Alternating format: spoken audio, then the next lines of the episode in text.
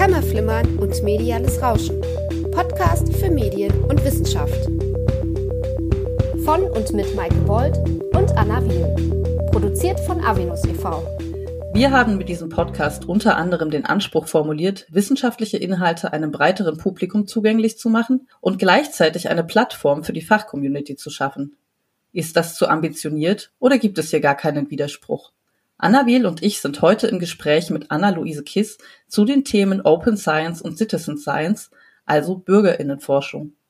In diesem Zusammenhang sprechen wir auch über Podcasten als Praxis der Wissenschaft und Wissenschaftskommunikation, denn Anna-Luise hostet den Podcast Film Studies Bling Bling, von dem wir euch bereits erzählt haben in der letzten Episode. Herzlich willkommen. Und auch von mir ein herzliches Willkommen und Hallo. Ich freue mich sehr, dass wir diese Folge mit Anna-Luise aufnehmen können, die quasi eine Kollegin von mir ist. Auch sie leitet im Rahmen der BMBF-Förderlinie Kleine Fächer, großes Potenzial, ein Forschungsprojekt. Und in diesem Zusammenhang haben wir uns auch kennengelernt. Bevor wir aber so richtig loslegen, würde ich Anna-Luise gerne kurz vorstellen, so gut es geht. Denn die Vita ist ziemlich lang. Anna-Luise ist Postdoc an der Filmuniversität Babelsberg Konrad Wolf und leitet, wie gesagt, aktuell ein vom BMBF gefördertes Forschungsprojekt mit dem Titel Das filmische Gesicht der Städte. Vielleicht kennt sie auch die eine oder der andere Hörer zumindest vom Sehen, denn neben ihrer wissenschaftlichen Laufbahn ist Anna-Luise auch als Schauspielerin tätig. Unter anderem war sie von 2001 bis 2007 in der ARD-Serie Um Himmels Willen zu sehen.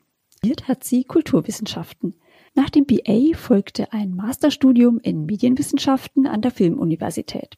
Sie ist Herausgeberin des Sammelbandes Jede Menge Perspektiven, der Regisseur Hermann Zotsche erschien bei Cinegraph Babelsberg 2014 gemeinsam mit Dieter Chill und von Patenheimer Filmografin Deva Movie Stills erschien bei Links Verlag 2016. Darüber hinaus ist sie auch noch Mitherausgeberin der aktuellen Ausgabe des FFK Journals, das bei Avinus erscheint. Ihre Dissertation Topographie des Laiendarstellerdiskurses zur Konstruktion von Laiendarstellerinnen und Laiendarstellern im Kinospielfilm ist im März 2019 bei Springer erschienen. Kürzlich erschienen ist zudem eine Medienwissenschaftlerin und eine Schauspielerin unterhalten sich über Performance in ihrem beruflichen Alltag, eine Textperformance. In Thomas Etzemüllers Der Auftritt Performance in der Wissenschaft, erschien bei Transkript 2019. Und nicht zuletzt ist sie wiederum gemeinsam mit Dieter Chill Kuratorin mehrerer Ausstellungen, einmal Patenheimer Filmografin Deva Movie Stills im Brandenburgischen Zentrum für Medienwissenschaft sowie Kuratorin der Foyer-Ausstellung Verteidigung des Alltags, der Regisseur Hermann Zotsche. Und für alle, denen es in dem Podcast jetzt hier zu schnell geht und die vielleicht fieberhaft versuchen, das alles mitzunotieren, eine Extended Version der Inhalte unseres Gespräches findet sich in ausführlichen Blogbeiträgen im Open Media Studies Blog, der von Sarah Maidang und Alina Strohmeier kuratiert wird. Und wir stellen das alles natürlich wieder in den Show Notes zusammen. Und dort finden sich dann auch wissenschaftliche Quellenangaben zu weiterführender Literatur. Genau, denn auch dieses Mal werden wir Projekte und Publikationen besprechen, euch am Ende der Sendung einen Podcast empfehlen, sowie weitere aus gegebenem Anlass in den Show Notes verlinken. Open Science, Citizen Science. In den letzten Jahren haben wir einen großen Hype um diese Begriffe in der Wissenschaft, aber auch Öffentlichkeit erlebt. Allerdings ist es gar nicht so einfach, hier eine klare Definition zu geben, was damit überhaupt gemeint ist. Daher, bevor wir so richtig einsteigen, wie würdest du Open Science bzw. Citizen Science definieren? Gibt es da auch Unterschiede zwischen den beiden Konzepten? Erstmal ganz herzlichen Dank, Maike und Anna, dass ich bei euch zu Besuch sein darf in eurem Podcast. Gerne. Also Open Science wird gerne definiert als Wissenschaftskultur der Offenheit. Also es ist ein Sammelbegriff, der ganz verschiedene Entwicklungen bündelt, die auf die Offenheit in der Wissenschaft einzahlen. Ich gebe mal ein paar Beispiele. Also zum Beispiel Open Access ist so das, was einem vielleicht als erstes einfällt, wenn von Open Science die Rede ist. Das offene Publizieren von Forschungsergebnissen, im besten Fall nicht nur kostenlos für die LeserInnen, sondern auch für die WissenschaftlerInnen, die publizieren. Dann natürlich Open Peer Review könnte man darunter zählen, Citizen Research, da reden wir ja gleich nochmal drüber. Oder Open Educational Resources, also das Bereitstellen von Lehr- und Lernmaterialien offen für Dozierende, für Studentinnen, für Schülerinnen. Dann Open Data und Research Data Management kann man dazu zählen. Also die Frage, wie sammeln wir eigentlich Daten? Wie stellen wir sie Nachfolgeprojekten zur Verfügung, damit die wieder verwendet werden können, damit aber auch Forschungsergebnisse kritisch nachvollzogen werden können. Und wenn man möchte, kann man auch Science Communication darunter zählen. Also wie kommunizieren wir eigentlich unsere Forschung in eine breitere Öffentlichkeit? Wichtig finde ich, viele Entwicklungen der Open Science gehen zurück auf die Möglichkeiten, die uns das Digitale bieten. Ne? Viele Tools, die damit im Zusammenhang stehen, ermöglichen uns einfach überhaupt über sowas wie Datenmanagement und Datenbereitstellung zu reden. Open Science lässt sich aber eben nicht nur auf digital gestützte Anwendungen reduzieren. Also gerade so klassische Formate wie öffentliche Vorträge, Veranstaltungen wie Tage der Wissenschaften, partizipative regionale Forschungsprojekte und vieles mehr, das sind ja bereits etablierte und sozusagen analoge Beiträge zur Offenheit in der Wissenschaft. Und Citizen Science oder Bürgerinnenforschung, dazu gibt's jetzt wieder ziemlich viele verschiedene Definitionen, eine breite Palette an Definitionen von eng bis ganz breit. Ich glaube, ich gebe jetzt nur mal Beispiele für ganz eng und ganz breit, aber mit dem Hinweis, dass es dazwischen eben unendlich viele graue Stufen gibt. Eng heißt Citizen Research so zu definieren, dass man sagt, eigentlich ist das nur dann ein Citizen Research Project, wenn BürgerInnen selber ein Projekt initiiert haben, selber die Forschungsfrage entwickelt, die Hypothesen durchgeführt haben, das ganze Forschungsprojekt und auch am Ende publizieren und das einen unmittelbaren Impact auch auf deren Lebenszusammenhänge hat. Dann gibt es die ganz breite Definition, die sagt, nein, wir können schon von Citizen Science reden, wenn BürgerInnen nur in Anführungszeichen an der Datenerhebung eines Forschungsprojektes beteiligt waren, der Rest aber von professionellen ForscherInnen entwickelt wurde. Und dann gibt es, was vielleicht auch noch wichtig ist zu erwähnen, zu Bürgerinnenforschung oder Citizen Science, dass es eine ziemlich, hm, ja, nicht kontroverse, aber lebendige Diskussion darüber gibt, was es eigentlich ist. Ist es jetzt eine Forschungsrichtung oder ist es eine Methode? Ist es ein Ansatz? Was ist das überhaupt? Ich habe da meine Konzeptionalisierung dass ich eben von Citizen Research und Bürgerinnenforschung spreche, weil ich eben davon ausgehe, dass es nicht eine eigenständige Forschungsrichtung oder Wissenschaft ist, also nicht wie Medienwissenschaft oder wie Filmwissenschaft. Es ist auch keine eigenständige Methode, sondern ich würde sagen, das ist ein Prinzip wie die Inter- und Transdisziplinarität. Also wenn wir uns Bürgerinnenforschungsprojekte anschauen, dann können wir feststellen, dass die ja in einer bestimmten Wissenschaftsdisziplin dann angesiedelt sind, also zum Beispiel in der Filmwissenschaft, und dass dann die Methoden, die angewendet werden, eigentlich häufig qualitative Methoden sind so dass die Bürgerinnenforschung in so einer Fachdisziplin wie der Film- oder Medienwissenschaft dann eben eher eine Frage ist danach, wie stellen wir eigentlich ein Forschungsteam auf? Wer sind die Co-ForscherInnen? Was für Fragestellungen entwickeln wir? Wie publizieren wir? Und deshalb denke ich, sollte man das vielleicht eher sehen als ein Prinzip der Inter- und Transdisziplinarität vergleichbar. Und deshalb eben mein Sprachgebrauch. Ich versuche da wegzukommen von dem Begriff Citizen Science, sondern eher von Citizen Research oder Bürgerinnenforschung zu sprechen. Und ihr habt ja jetzt nach dem Unterschied gefragt. Der besteht eben darin, dass Open Science quasi auf einer Metaebene angesiedelt ist und eben eine Wissenschaftskultur beschreibt, während Citizen Science, Citizen Research als Teil dieser Wissenschaftskultur verstanden werden kann und eben ein Beitrag von vielen ist zu mehr Offenheit in der Wissenschaft. Es gibt also sehr verschiedene Auffassungen von Citizen Science. Woher aber kommt dieser Hype? Wie lässt sich das gesteigerte Interesse, die große Aufmerksamkeit für Citizen Science erklären? Ist das ein völlig neues Phänomen oder war das schon vorher da, nur irgendwie unter dem Radar der breiten Öffentlichkeit? Also ich finde, der Begriff Hype, der muss relativiert werden. Also auf der einen Seite hast du recht, es stimmt, dass Citizen Science in den letzten Jahren wirklich sehr verstärkt auf der hochschulpolitischen Agenda erschienen ist. Es sind Drittmittelförderlinien ausgeschrieben worden. Es gibt jetzt in Deutschland seit einer ganzen Weile schon die Plattform Bürger Wissen, wo ForscherInnen und interessierte Bürgerinnen miteinander vernetzt werden. Dann gibt es jede Menge Leitlinien und Handreichungen, die im Internet zu finden sind, die einem helfen, Bürgerinnen-Forschungsprojekte auf die Beine zu stellen.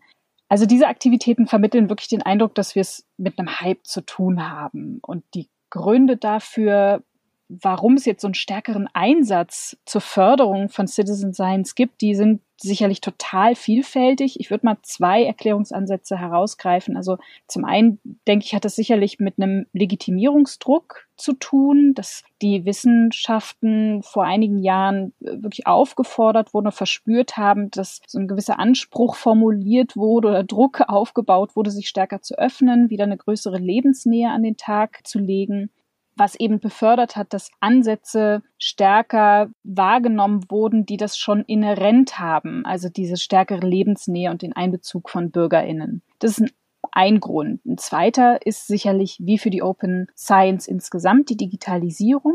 Also, dass eben nicht nur Open Access möglich ist, sondern durch digitale Tools, durch das Programmieren von Apps, durch Plattformen wie Wikipedia neue partizipative Formen der Forschung natürlich möglich sind.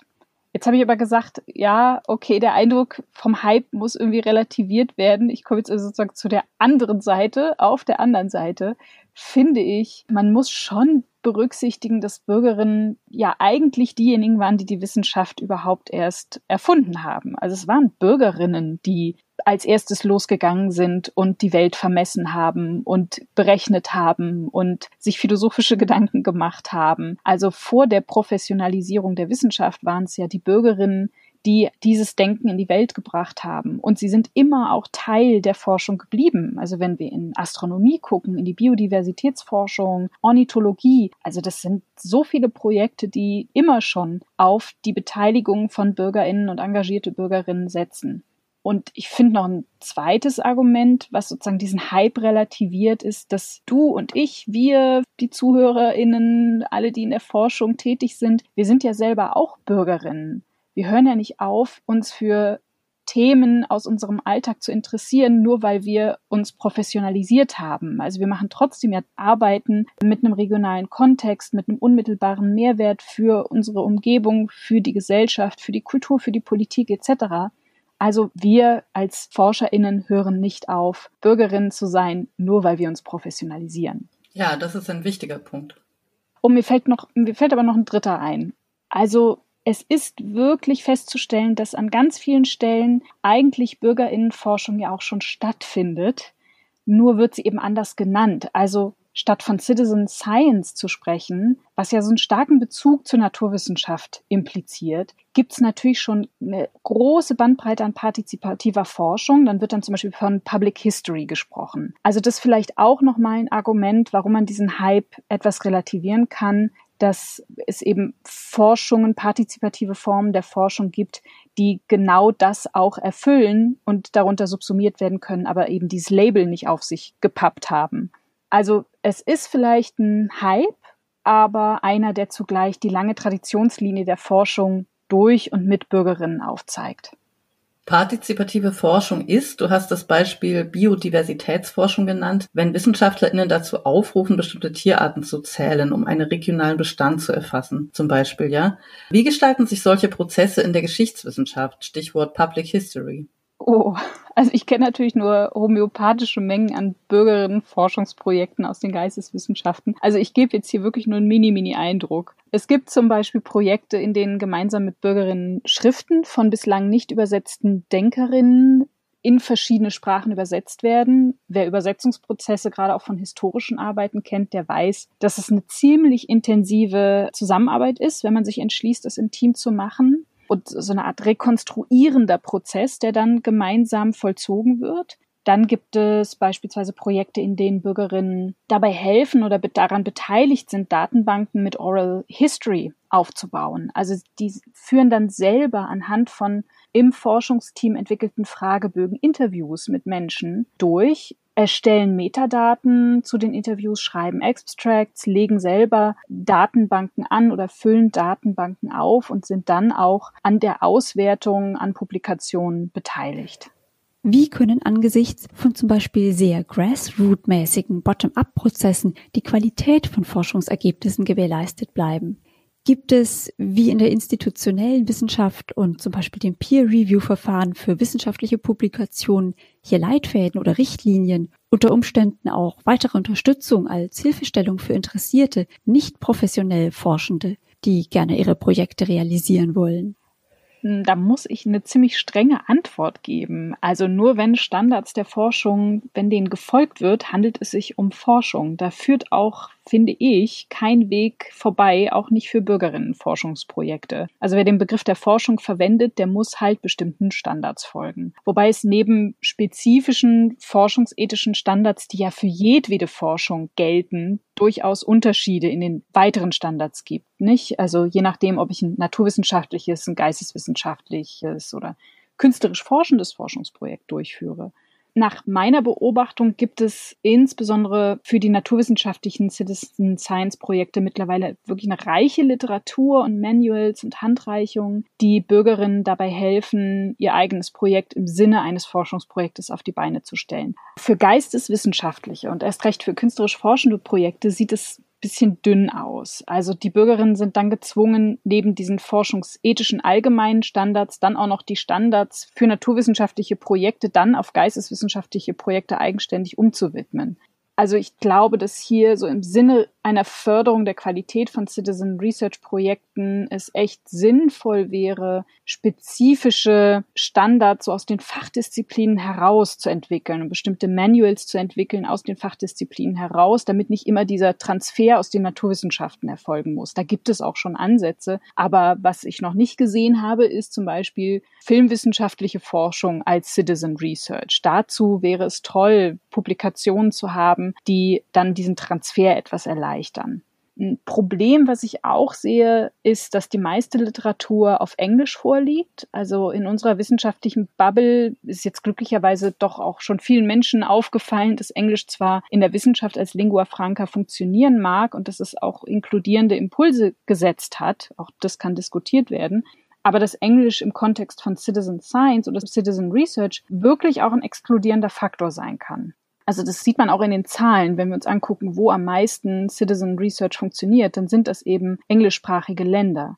Das heißt, wenn die Mehrheit der Informationen im Netz über Citizen Science auf Englisch ist oder sogar Projektbeschreibungen von in Deutschland angesiedelten Projekten auf Englisch publiziert werden, dann verstehen das schlicht viele Menschen nicht, die aber potenziell gern in bürgerinnenwissenschaftlichen Projekten mitmachen würden oder sogar selbst eins auf die Beine stellen könnten.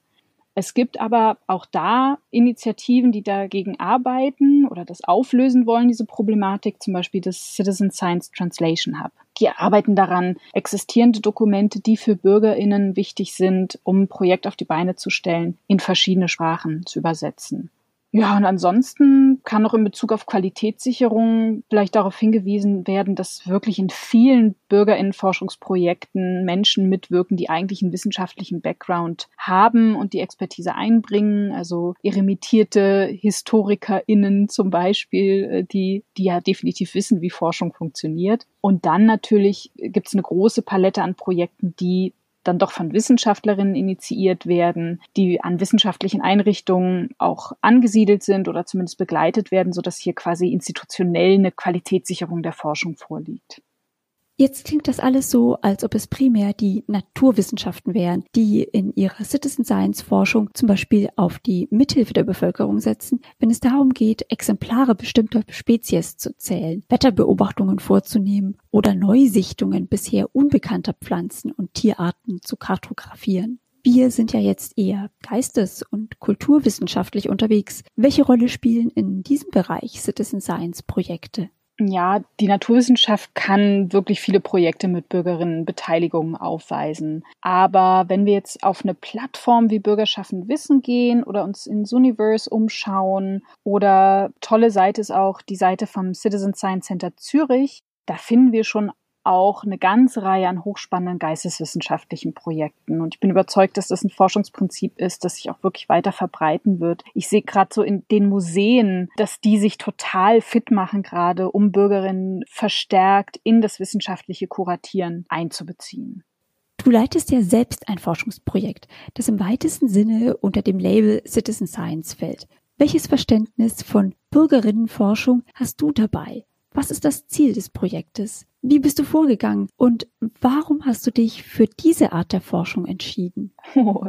Okay, ich fange vielleicht mal mit dem übergeordneten Projekt das filmische Gesicht der Städte an. Das ist und komme dann später ja auf dieses diesen bürgerwissenschaftlichen Aspekt zu sprechen. Also das übergeordnete Projekt, das ist ein dreijähriges Forschungsprojekt, in dem ich mich mit sogenannten Filmstädten befasse. Und da fällt einem sicherlich als erstes irgendwie Hollywood oder Los Angeles als prominentes Beispiel ein. Aber es gibt eben auch in Deutschland Filmstädte. Ein sehr gutes Beispiel ist sicherlich Potsdam, ist letztes Jahr UNESCO Creative City of Film geworden. Und ich interessiere mich jetzt dafür, wie genau die Selbstkonstruktion als Filmstadt vonstatten geht ich verstehe eben diesen Prozess der Imagebildung als einen diskursiven Prozess, der auf ganz vielfältige Art und Weise mit dem Filmkulturerbe einer Stadt, aber auch der Gegenwart als Produktionsstandort verbunden ist und an dem eben zahlreiche städtische Akteurinnen teilhaben. Ich gehe also davon aus, dass es sich eben nicht allein um so einen Top-Down-Prozess handelt, repräsentiert durch eine städtische Marketingabteilung, die sich dann irgendwie auf dieses Label setzt und das kommuniziert, sondern um eine artikulatorische Praxis. Also ich bemühe da den Diskursbegriff von Laclos und Moufle, eine artikulatorische Praxis, durch die sich spezifische Key-Narrative über einer Stadt herausbilden, sukzessive und mit der Zeit um es ein bisschen konkreter zu machen, vielleicht so an einem Beispiel.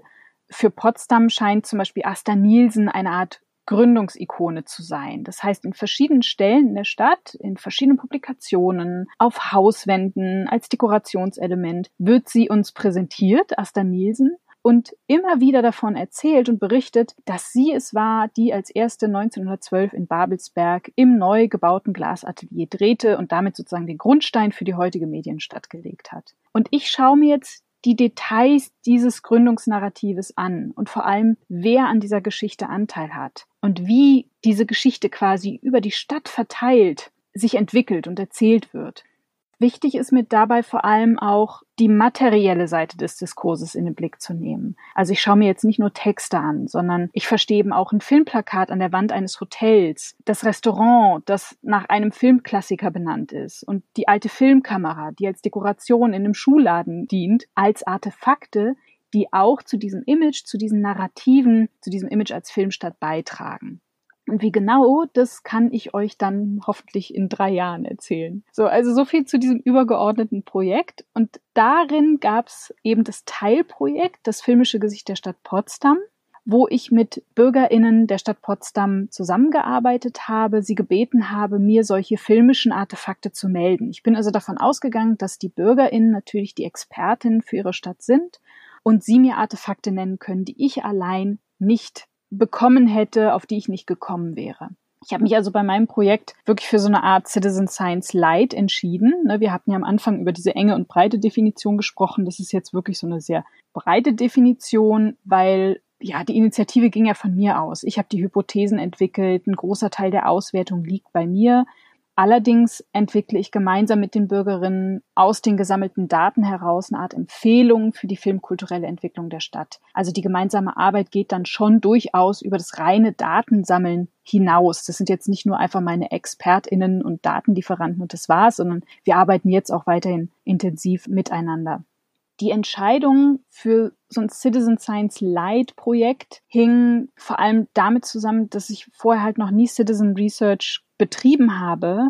Und ich glaube, dass auch in Potsdam jetzt nicht alle filminteressierten Bürgerinnen über Erfahrung in partizipativer Forschung verfügen. Also ich habe mir einfach gedacht, um nicht die Bürgerinnen und mich selbst zu überfordern, lassen wir es mal ruhig angehen und machen das mal ein bisschen eben im Sinne von so einem Citizen Science Light es überschaubar zu halten, so dass wirklich eine gute Chance besteht, dass wir auch das gemeinsam gut umsetzen können. Ich habe mich für ein Bürgerinnenforschungsprojekt entschieden, weil ich grundsätzlich einfach großes Interesse an Open Science habe, an dieser Bewegung habe, gern Teil davon sein möchte. Und das kann man eben über das Einüben, zum Beispiel von so einem neuen Forschungsprinzip. Also ich glaube, man wird eben nicht als Teil einer Wissenschaftskultur das, damit kommt man ja nicht zur Welt oder das wird einem sofort irgendwie in den Institutionen, die uns professionalisieren oder in denen wir uns professionalisieren, mitgegeben, sondern das ist eben auch eine Frage des Einübens und Erlernens. Und ich habe mich des Weiteren deshalb für ein Citizen Science Projekt entschieden, weil ich wirklich denke, dass die Film- und Medienwissenschaft ein enormes Potenzial hat in diesem Bereich. Ich meine, Medien in allen Facetten sind ein integraler Bestandteil des Alltags der Menschen, sowie Vögel und Sterne. Also bei bei Film- und medienwissenschaftlichen Fragestellungen muss man jetzt eigentlich nicht lange nach der Relevanz für Bürgerinnen suchen. Jetzt ist das Ganze ja doch mit sehr viel Aufwand verbunden für die aktiv teilnehmenden forschenden BürgerInnen. Und es gibt sicher auch Berührungsängste, sich als Fachfremde, Fremder in einem doch sehr von spezifischen Forschungskulturen geprägten Klima zu betätigen. Und insbesondere BürgerInnen, die vielleicht keinen akademischen Hintergrund haben, haben sicher auch gewisse Scheu, sich einzubringen. Hast du solche Vorbehalte beobachtet? Und wenn ja, wie bist du damit umgegangen?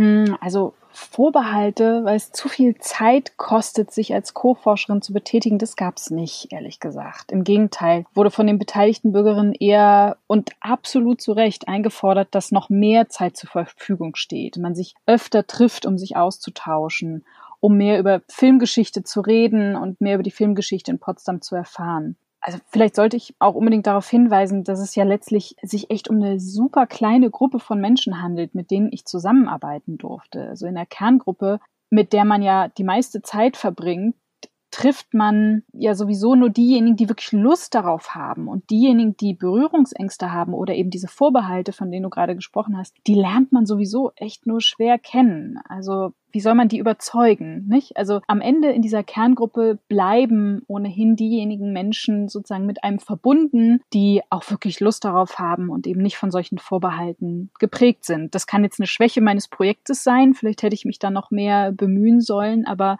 es war für mich eigentlich schon auch toll, mit so einer kleinen Gruppe dann unterwegs zu sein und mit denen intensiv jetzt auch weiter zu arbeiten.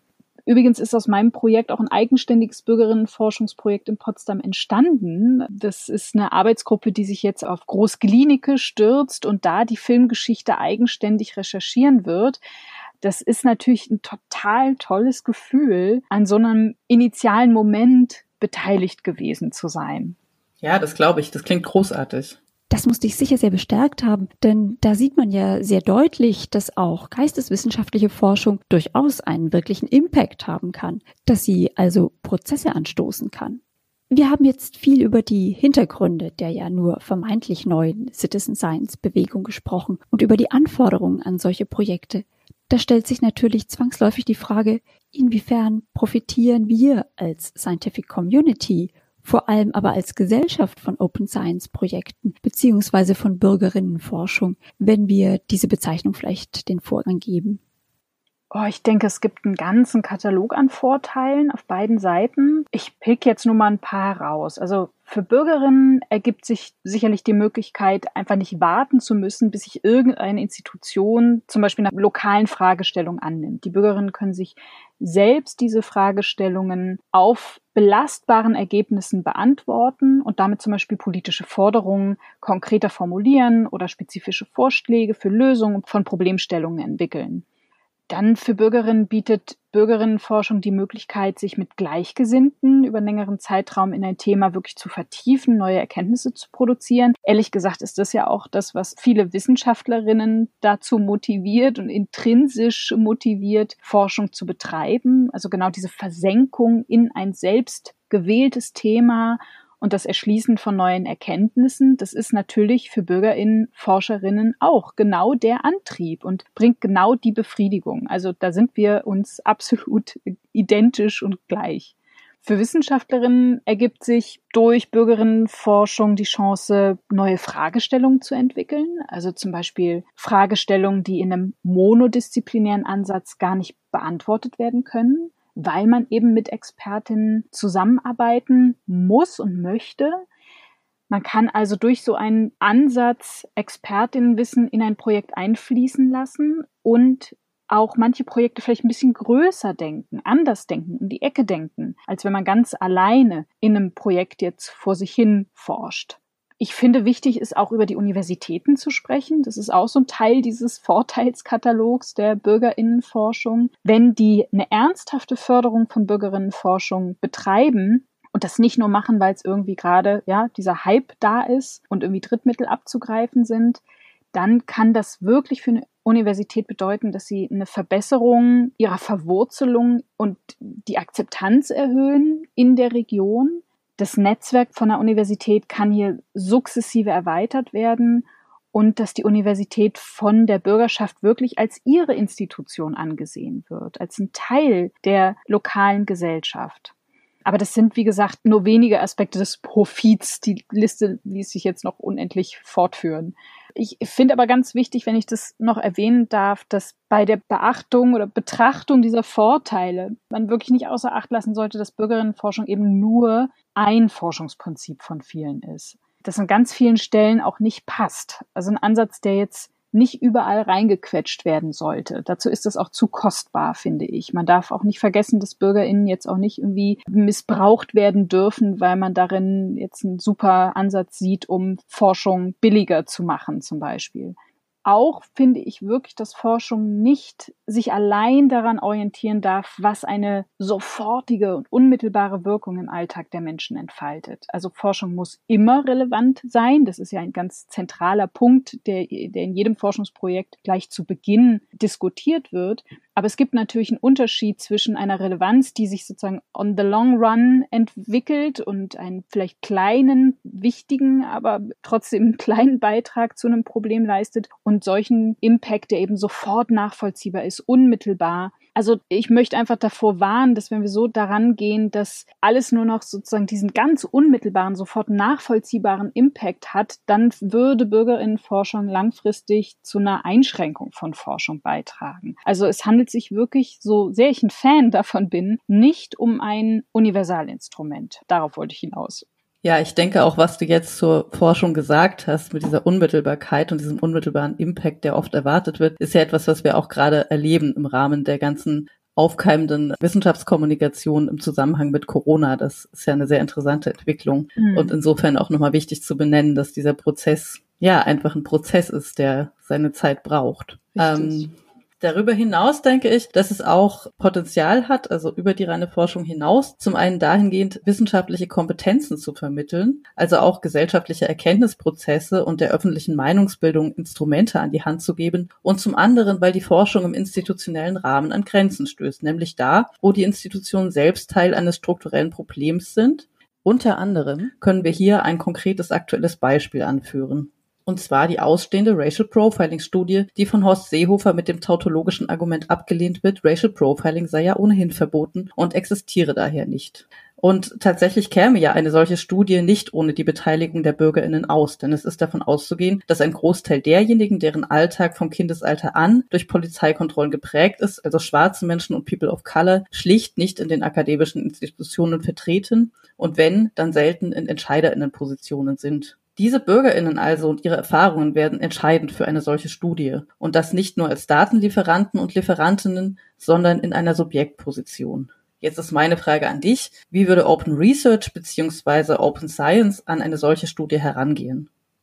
Oh, Maike, also ich kann natürlich jetzt hier kein Design für eine Studie aus dem Hut zaubern, zumal das ein Fachgebiet ist, das nicht meins ist. Ich denke aber, dass zunächst natürlich unbedingt notwendig wäre, die bestehende Forschung zu Racial Profiling zu studieren. Meines Wissens ist es so, dass zum Beispiel nach den Anschlägen am 11. September 2001 in New York nach 9-11 eine ganze Reihe von Studien dazu erschienen sind, weil Racial Profiling in der Folge extrem zugenommen hatte, und zwar nicht nur in den USA, und es doch einige gab, die erkannt haben, dass es sich nicht nur um akutes, sondern latentes Problem handelt. Und es sind eben auch in Deutschland Arbeiten dazu erschienen und hier auch aus hm, einer, also rassistische Diskriminierung eben aus der Erlebnisperspektive heraus zu behandeln. Also hier könnte nachvollzogen werden, das wäre vielleicht so ein erster Schritt, wie Betroffene in den bisher vorliegenden Arbeiten schon einbezogen wurden. Gibt es vielleicht schon partizipative Ansätze, die wir übertragen könnten in eine Studie zum Racial Profiling in Deutschland?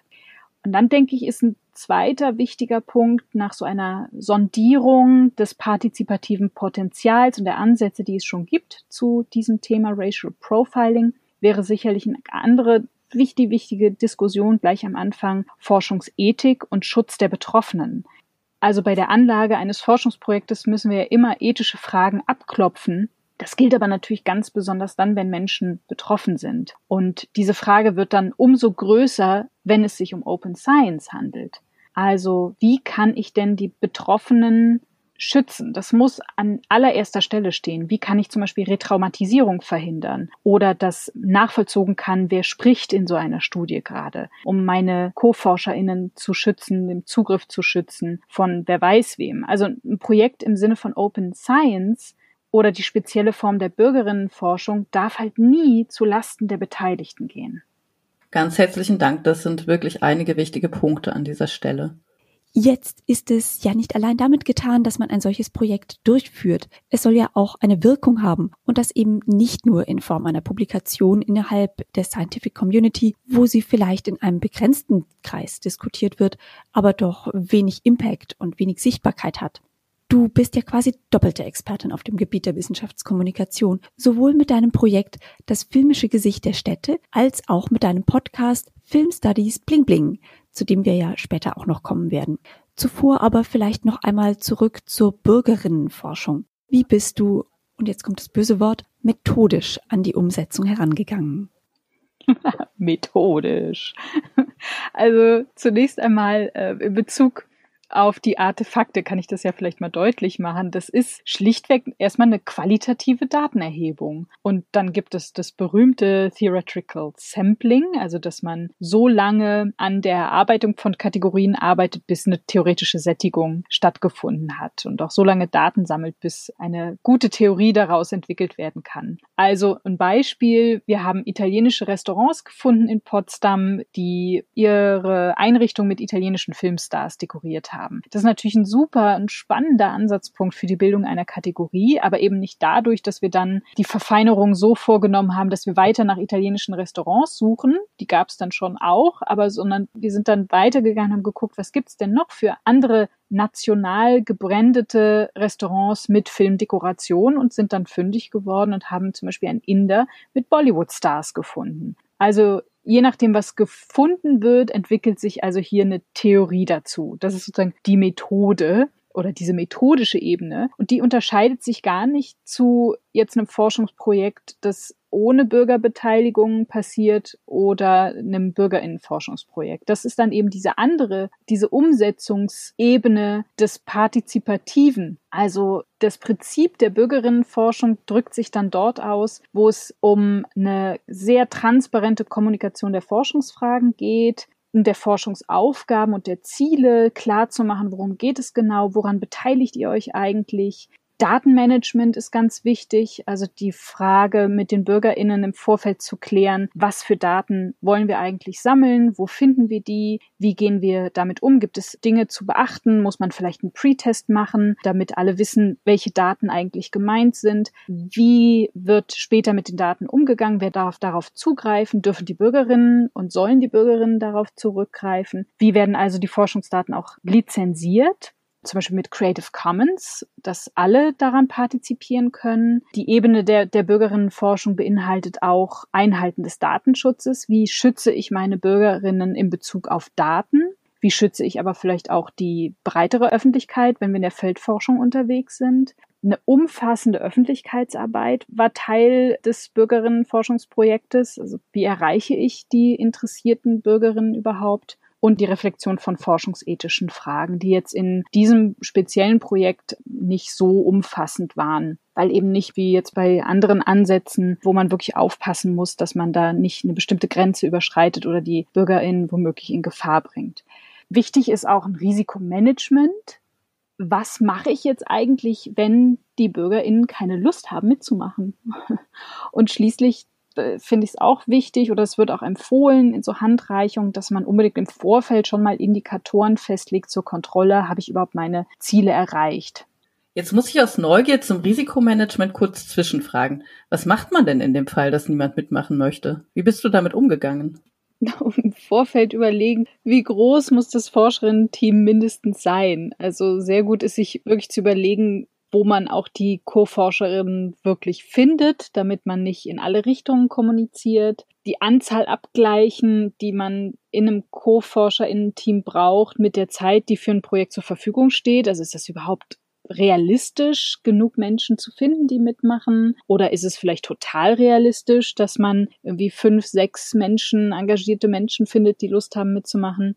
Dann ist es zum Risikomanagement sicherlich sinnvoll, genug Zeit einzuplanen, um vielleicht auch mal Pre-Tests zu machen. Das muss nicht heißen, ne? Pre-Tests kennen wir ja so von Leitfadenentwicklung, Interview-Leitfadenentwicklung, dass man eben so Leitfäden nochmal ausprobiert im Vorfeld. Das kann aber in einem Bürgerinnenforschungsprojekt auch heißen, dass man das Thema mal testet im Vorfeld. Also wenn ich jetzt eine Vortragsreihe zu meinem Thema im Vorfeld schon mal anbiete in der Stadt, dann kann ich ja schon mal schauen, ob das überhaupt auf Interesse stößt bei Bürgerinnen und da vielleicht schon mit Bürgerinnen Kontakt knüpfen, die ich dann später wieder ansprechen darf, wenn das Projekt wirklich losgeht. Also wenn einem da sowas im, im Kopf schwebt, ein interessantes Thema, wo man glaubt, das könnte ein Bürgerinnenprojekt sein und man hat diesen Luxus der Zeit, das vielleicht im Vorfeld schon mal als Thema zu platzieren und auszuprobieren. Und wenn man dann genug Look, also wenn man dann noch genug Zeit und Geld hat, dann ist es natürlich auch super toll, wenn man sozusagen als Backup eine Person einplanen kann, die einem im Notfall nochmals dabei hilft,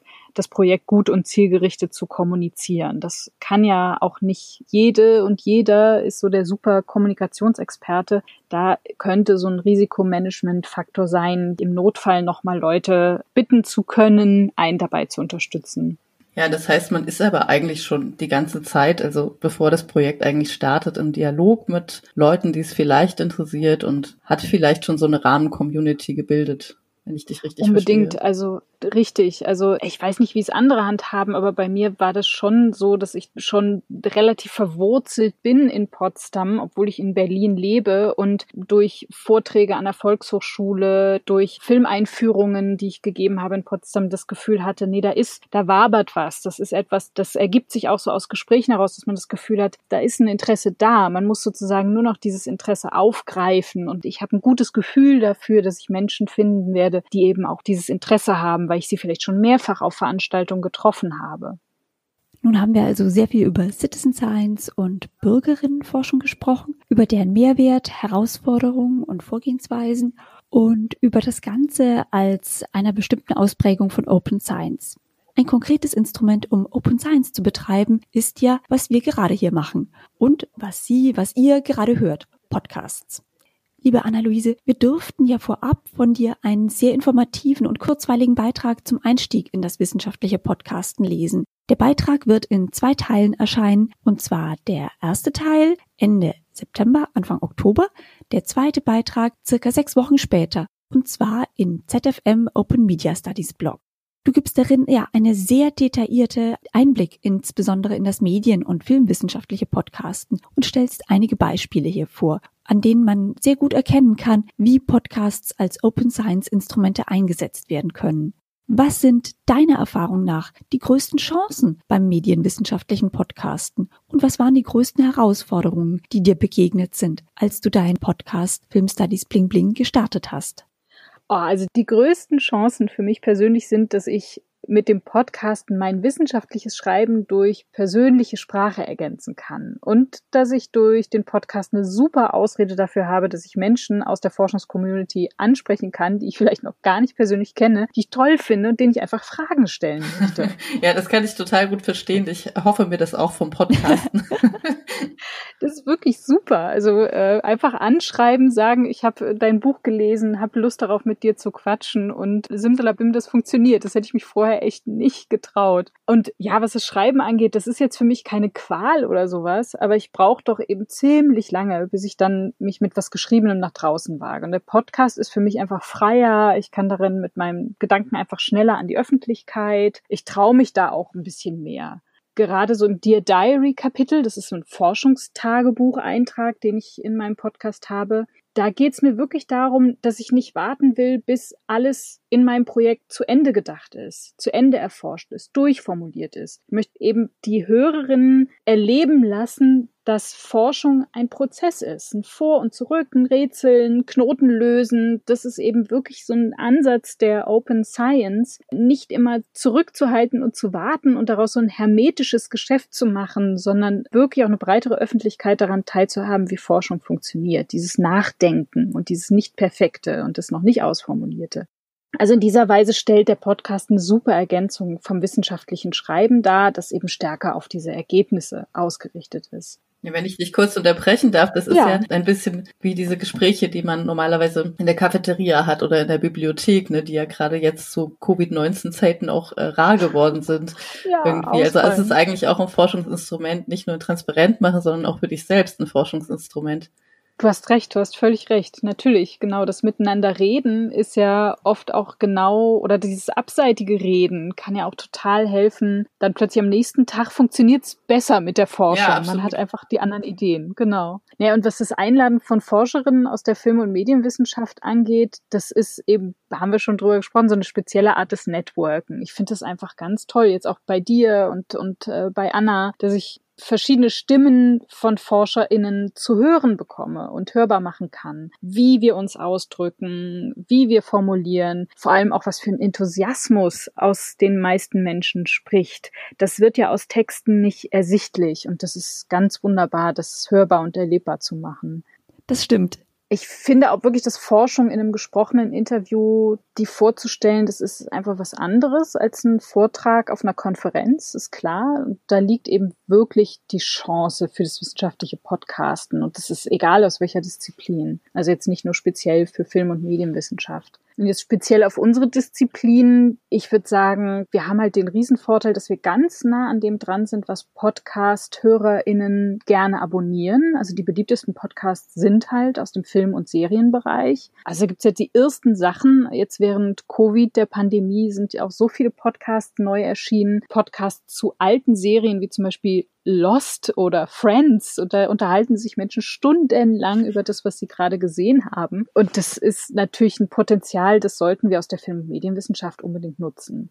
Und Anna, du hast nach Herausforderungen gefragt, ne? Also ich muss ehrlich sagen, dass ich halt als Schauspielerin doch schon so die ein oder andere Sprecher in Erfahrung habe. Also insofern war das jetzt nicht so die große Herausforderung. Und was die Technik anbelangt, hatte ich halt Hilfe von zwei ehemaligen Studierenden, einer von ihnen ist selbst Podcaster und der andere Soundmensch und die haben mich halt total unterstützt am Anfang. Da konnte ich mir ganz viel abgucken und adaptieren, beobachten. Das war super hilfreich. Jetzt produziere ich den Podcast schon eine ganze Weile alleine und da habe ich schon im Übergang von diesem Teamwork zum Alleinproduzieren, da gab es echt einen mächtigen Abfall in der Qualität im Sound. Ich dachte halt zum Beispiel, das würde funktionieren, so ein Interview, wie wir es jetzt hier führen, über eine Videotelefonieanbieter zu machen, aber die Qualität war wirklich grottig. Also das war überhaupt nicht gut. Und jetzt gehe ich auch über so einen professionellen Online-Audio-Recorder und das hört sich viel besser an. Jetzt habe ich dann auch bald nochmal ein besseres Mikrofon und das wird sich sicherlich auch nochmal irgendwie positiv hoffentlich auswirken. Also es ist echt auch so ein bisschen Learning by Doing und mir macht das total Spaß. Vorhin, als wir noch nicht aufgenommen, habe ich ja gesagt, das ist eigentlich früher so ein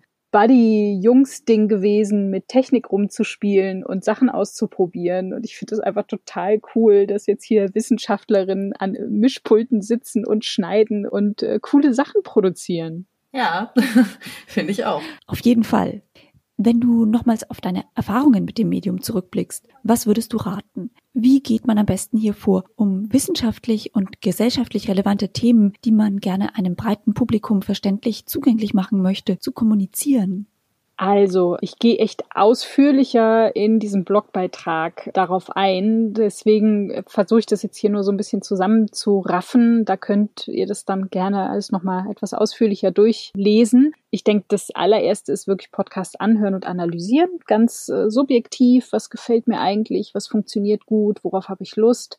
Dann mit Podcastern austauschen. Ich habe die Erfahrung gemacht, dass eigentlich alle, die im Podcast-Universum unterwegs sind, Lust haben, auch zu helfen, mitzumachen, Erfahrungen zu geben. Also das ist wirklich noch so in the good old days des Internets, dieses, dieses gemeinsame oder dieses Community-Gefühl, das habe ich schon ziemlich erlebt auch.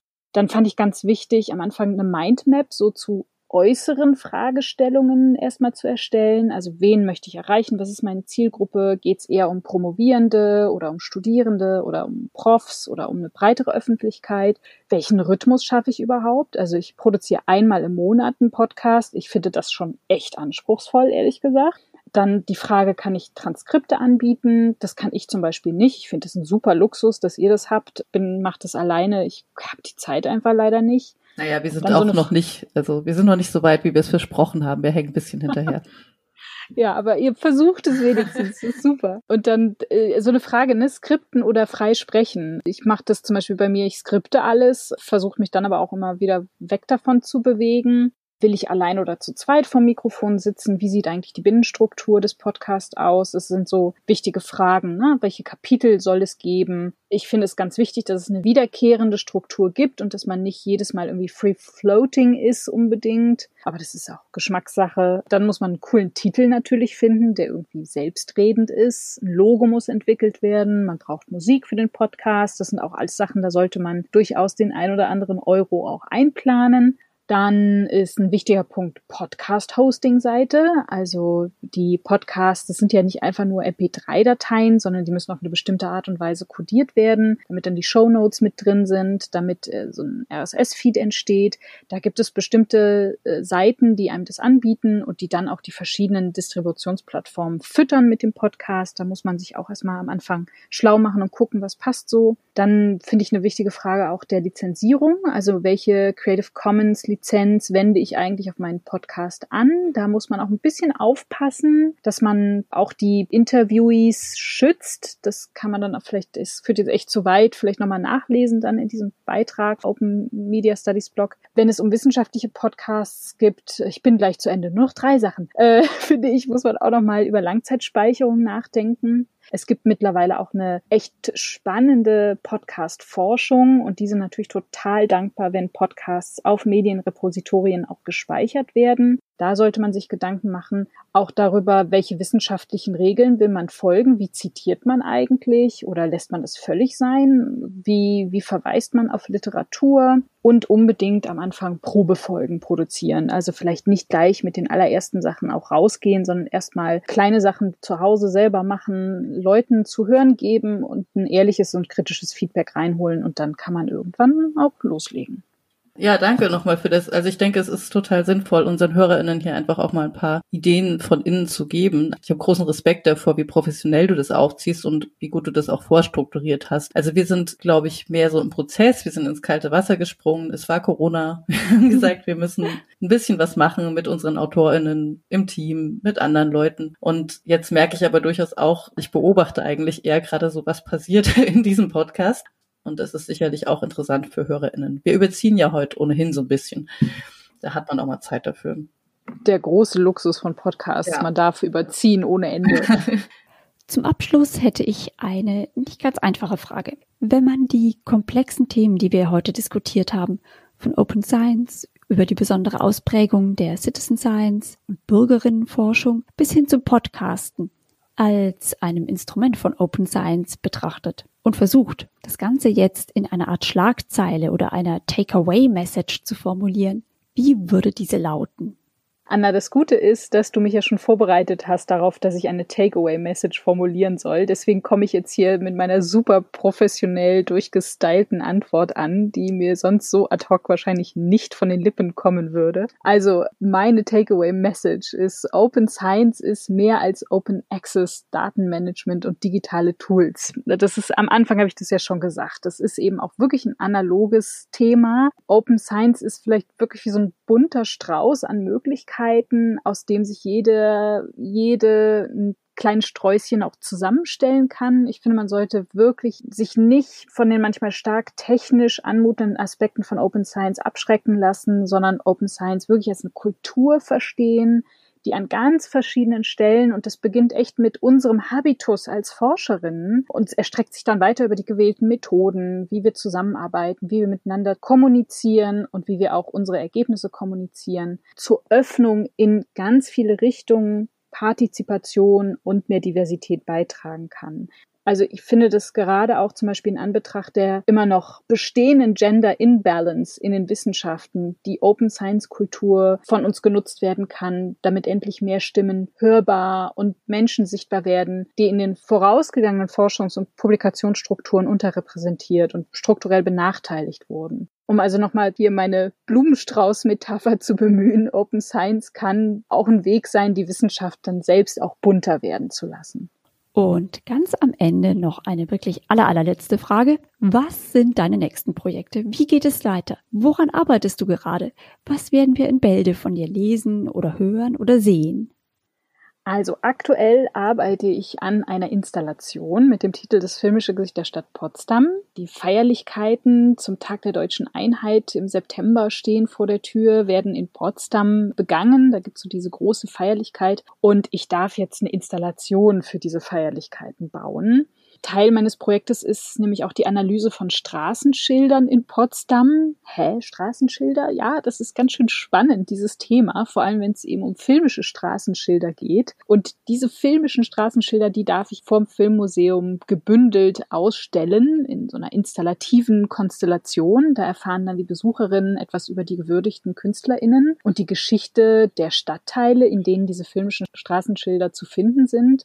Es werden auch drei Perspektiven vorgestellt, aus denen heraus mit Straßenbenennungen man sich befassen kann. Das Palimpsest, die kulturelle Arena und die performative Praxis. Das sind jetzt Perspektiven, die habe nicht ich entwickelt, sondern da sind Kolleginnen wirklich schon seit Jahren, eigentlich schon seit den 80er Jahren kontinuierlich dran, diese Perspektiven auszuarbeiten und verknüpft eben mit den Künstlerinnenbiografien und einem quantitativen Auswertungsansatz, den ich in dieser Installation zu kommunizieren versuche, hoffe ich, dass man eben wirklich Ansatz findet, sich mit dem Thema Straßennamen nochmal weiter auseinanderzusetzen. Straßennamen und dieser Connex zum Film und Medienproduktion, was ja echt ein Thema ist, das vor dem Hintergrund der Black Lives Matter Bewegung gerade auch sehr, sehr aktuell ist. Und da würde ich gerne einen Beitrag zu leisten. Ganz herzlichen Dank, Anna-Luise. Das war wirklich ein sehr kurzweiliges Gespräch und ein sehr umfassender Einblick in die Welt der Open Science. Vielen Dank auch von mir. Mir scheint, wir müssen hier noch einen zweiten Teil machen irgendwann. Total gerne. So, abschließend, wie angekündigt, gibt es auch dieses Mal eine Podcast-Empfehlung und die hat auf den ersten Blick gar nicht so viel mit der heute besprochenen Thematik zu tun. Allerdings, wie eben angesprochen, durchaus mit dem Thema Black Lives Matter oder dem angesprochenen Thema Racial Profiling. Und zwar haben ja im Zuge der aktuellen Debatten um Black Lives Matter sehr viele Podcaster in den Episoden zu dem Mord an George Floyd und den damit verknüpften Themen gemacht, auch zu Rassismus in Deutschland. Einige davon werden wir in den Show Notes verlinken. Und ich möchte besonders auf eine Reihe, die im Podcast NDR 5 Tiefenblick erschienen ist, gesondert hinweisen. Es handelt sich um eine fünfteilige Recherche der Journalistin Margot Overath zum Fall Uri Jallo, die bereits vor den aktuellen Debatten, also vor dem Mord an George Floyd, auch erschienen ist. Es ist ein journalistischer Podcast, nicht primär wissenschaftlich, aber ich denke, Insbesondere der Fall des 2005 in einer Dessauer Polizeizelle verbrannten Jallo zeigt, wie notwendig die Beteiligung der Zivilgesellschaft an gesellschaftlichen Aufklärungs- und Erkenntnisprozessen ist, sei es juristisch, journalistisch oder eben wie heute besprochen im Rahmen von partizipativer Forschung. Und ich denke, es ist einfach jetzt die Zeit, diesen Podcast und natürlich die anderen, die wir verlinken werden, zu empfehlen. Noch ein Wort zu der aktuellen Thematik. Natürlich haben auch wir darüber nachgedacht, die Themen struktureller Rassismus, Polizeigewalt und Black Lives Matter im Rahmen von Kammerfilmen aufzuarbeiten. Besonders interessiert uns die Frage der Aufmerksamkeitsökonomie im aktuellen Fall im Vergleich zu anderen Fällen von Gewalt an Schwarzen und rassistischer Polizeigewalt, die in schmerzhafter Regelmäßigkeit stattfinden und die ihren Weg eben oft nicht in die breite mediale Öffentlichkeit schaffen, geschweige denn vor die Gerichte. Wir möchten aber zum einen nicht wiederholen, was schwarze Menschen und People of Color bereits in einer großen Breite erarbeitet und veröffentlicht haben, daher die Empfehlungen in den Show Notes. Zum anderen möchten Anna und ich als weiße Frauen eine solche Episode nicht allein machen, sondern in Kollaboration mit Betroffenen und Expertinnen aus den schwarzen Communities. Insofern wird dieses Unternehmen noch etwas länger dauern und vermutlich auch so schnell nicht an Aktualität verlieren. Wenn ihr euch angesprochen fühlt, an einem solchen Panel mitzuwirken, meldet euch gern über podcast.abinus.de oder unsere Social Media Kanäle. Dasselbe gilt natürlich auch für Anregungen und Feedback zur heutigen Episode mit Anna-Luise Kiss. In der nächsten Episode, die am 2. September erscheinen wird, sprechen wir mit der Germanistin Katharina Wader über ihr Projekt Dunkeldeutschland, in dem es um die Entwicklung neuer Narrative ostdeutscher Biografien geht, bei denen die Stimmen von um die Wendezeit Herangewachsenen im Mittelpunkt stehen. Wir werden über blinde Flecken in der Wendegeschichtsschreibung, über kollaboratives, selbstbestimmtes Storytelling der eigenen biografischen Erfahrungen und über Punkrock im Ostharz sprechen.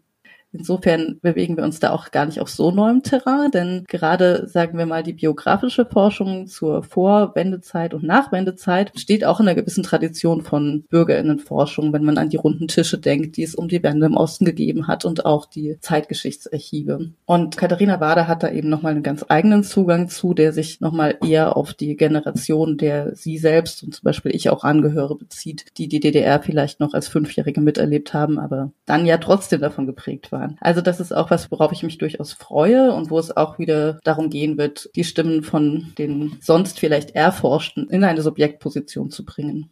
Außerdem wird es zwischendurch wie angekündigt das erste Special zum Forschungsprojekt DIT, das Dokumentarische im Digitalen geben, bei der der Medienwissenschaftler Thomas Weber mit Projektleiterin und Co-Host Anna Wiel und mir im Gespräch sind wird. Es verabschieden sich Anna Wiel und Maike Bold. Tschüss und danke fürs Zuhören.